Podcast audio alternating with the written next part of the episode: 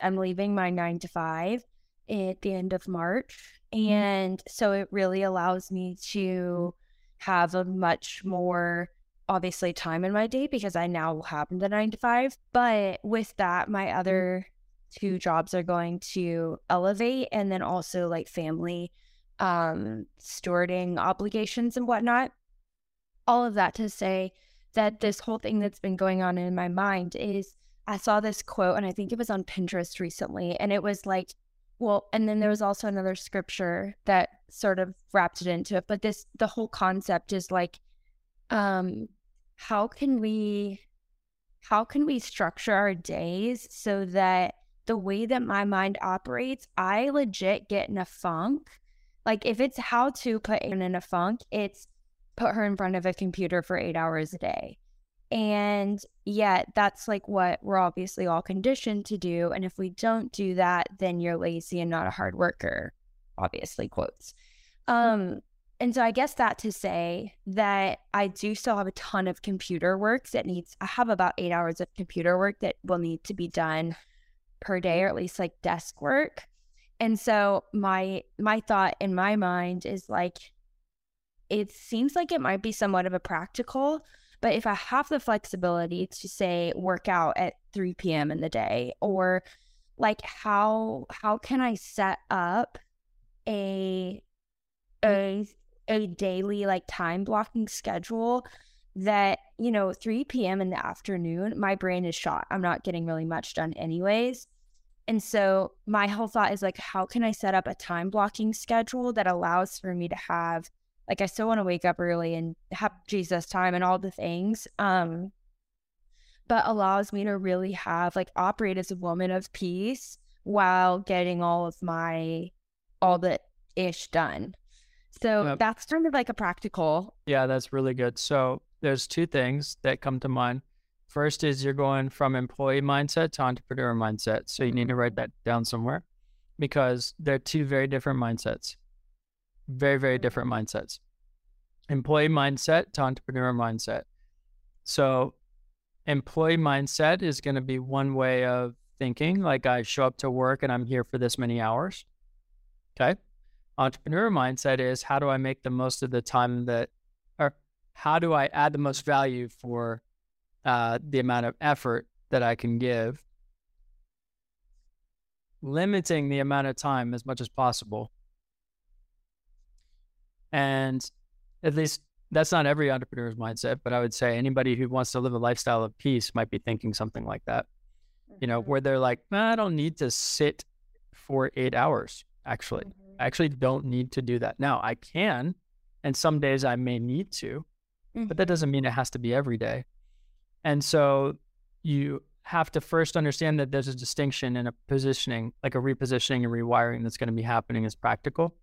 And you have to give yourself grace in that process. So as you're discovering how to be more of an entrepreneur, just like anything, this has nothing to do with employee versus entrepreneur mindset, but just like anything, it is going to require, as you're practicing, how do I schedule my life in alignment with things I value, where I can still have peace and still be productive. Um, it's going to take practice.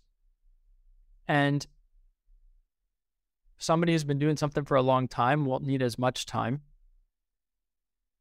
Somebody who hasn't been doing something for a long time might need more time.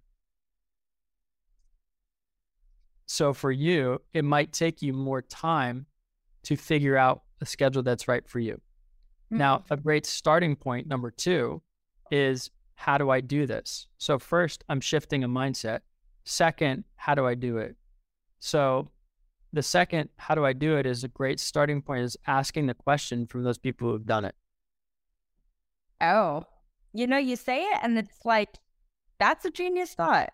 It's really simple, but it's a really good concept, right? It's like if Julia were to give any advice to somebody starting on her team who's never done sales before, it's probably like, hey, why don't you figure out, Julia, you can tell me if I'm wrong here, but it's like, hey, why don't, why don't you figure out how other people are successful in doing this on the team and then figure out what works for you? Try it, experiment, mm. you know, go for it. I mean, there are principles that work for everybody, no matter who you are.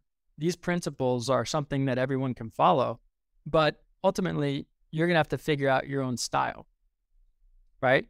And so I would say for one example, you're asking the question, how do I practically do this? One example from one person, one person is you have to wrap your head around mornings and evenings. You have to figure out your mornings and evenings, period. You have to figure it out. And there's it's not a uh, a random thought to have the three by three. Mm. You know, water walk and worship in the morning is not a random thing. I was like, oh, that's a good idea, TJ. Why don't you tell everybody to do that? It's like I've been through the how do I figure out what works for me. The principles there are I know I'm going to have my best days when I have a good evening mm-hmm. or I'm not flooding my mind with junk. Okay.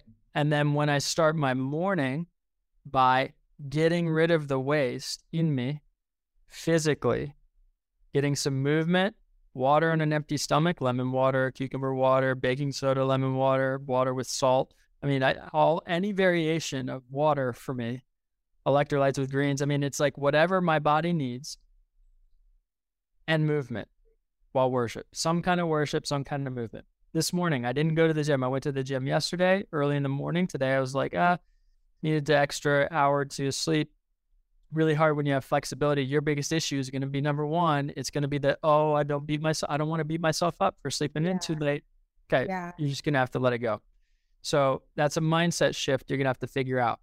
Okay, there's going to be a time where you might realize I got to get up consistently at six or seven. But you know what?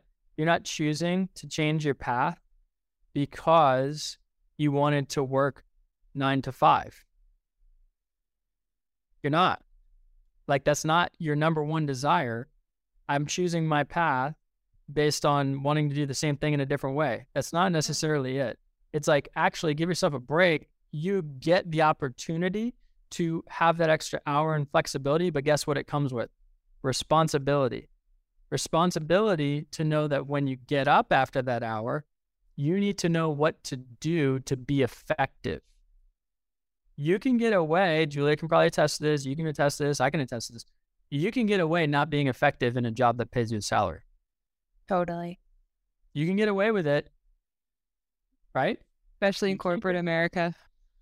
Everybody's like, there's layoffs, 5% of the workforce gets laid off here and there and the other. I go, you know how many people are getting away with not being effective in that workforce? If I was running a company, I'd be laying off every year too. Every year.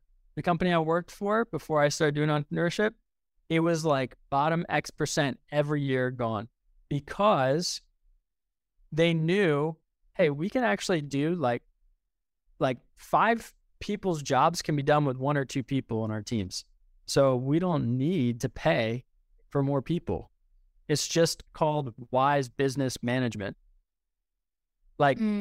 So when you start thinking, how do I become a more effective person? Mm-hmm. Which, by the way, one thing that I'm sensing for you this year in your this year is about the book I sent you, everything that we're talking about is the focus on. And I'm working with a guy who's online, left corporate America, worked at big pharma, now's building his business online, Instagram, like already off to the races.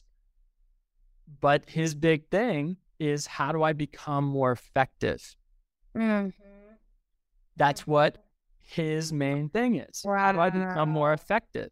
Wow. Because it's not about any of this other stuff. Like, what do you do with your time uh, to plan your day and block things out?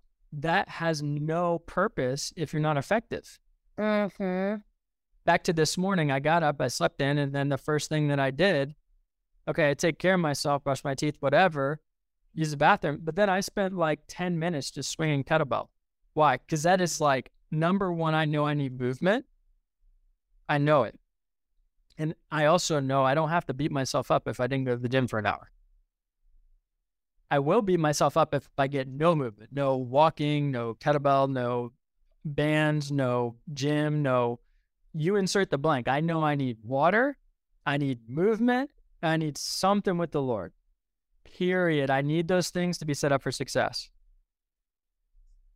to be effective. Mm-hmm. Here. Mm-hmm. Okay. So start with your evenings and mornings, let everything else sort itself out in between. If you get your evenings and mornings down, you are ahead of 99% of people. Wow. Okay. Okay. And if you're trying to, for example, I know you said family stewarding and all that. If you're trying to grow in a skill set or grow in something, what do you want to be doing? You want to be consuming in the evenings, creating in the mornings.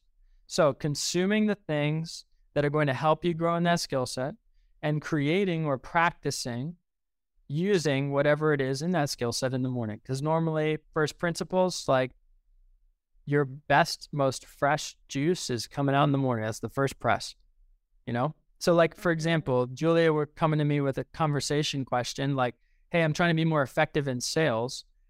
And I'm running into these clients that are just super difficult, or these prospects that are super difficult, and blah, blah, blah, blah, blah. And I find myself stuck in my own way. I would say, Well, when are you trying to have those conversations? You'd be looking on the calendar, not a real thing we've talked about, but just an example. Oh, it's like, you know, now it's 3 p.m. and I got to call them and I just procrastinated on it. I'd say, and number one Wow. thing, have the hard conversation in the morning because Yeah. that is you practicing and getting over the biggest hurdle early. And even if they don't answer, you're making the effort and you build confidence. Uh-huh. Why we do negotiation calls in the morning, but cold calls are in the afternoon because that's when they're more likely to answer at like 6 p.m. They're all done with all their go. meetings. But I agree that like you don't want to wait all day and think about negotiations because then it's just going to get built up in your head so much and you don't know what is building up in their head. You want to have more control over all of that. Wow. And you know what's funny is, are you doing negotiations? Yeah, I am. Oh, there you go. Right? Yes. So there's a lot more that we could talk about with all that, but hopefully that gives you a foundation. That's yes, that's a really great start. Good. All right.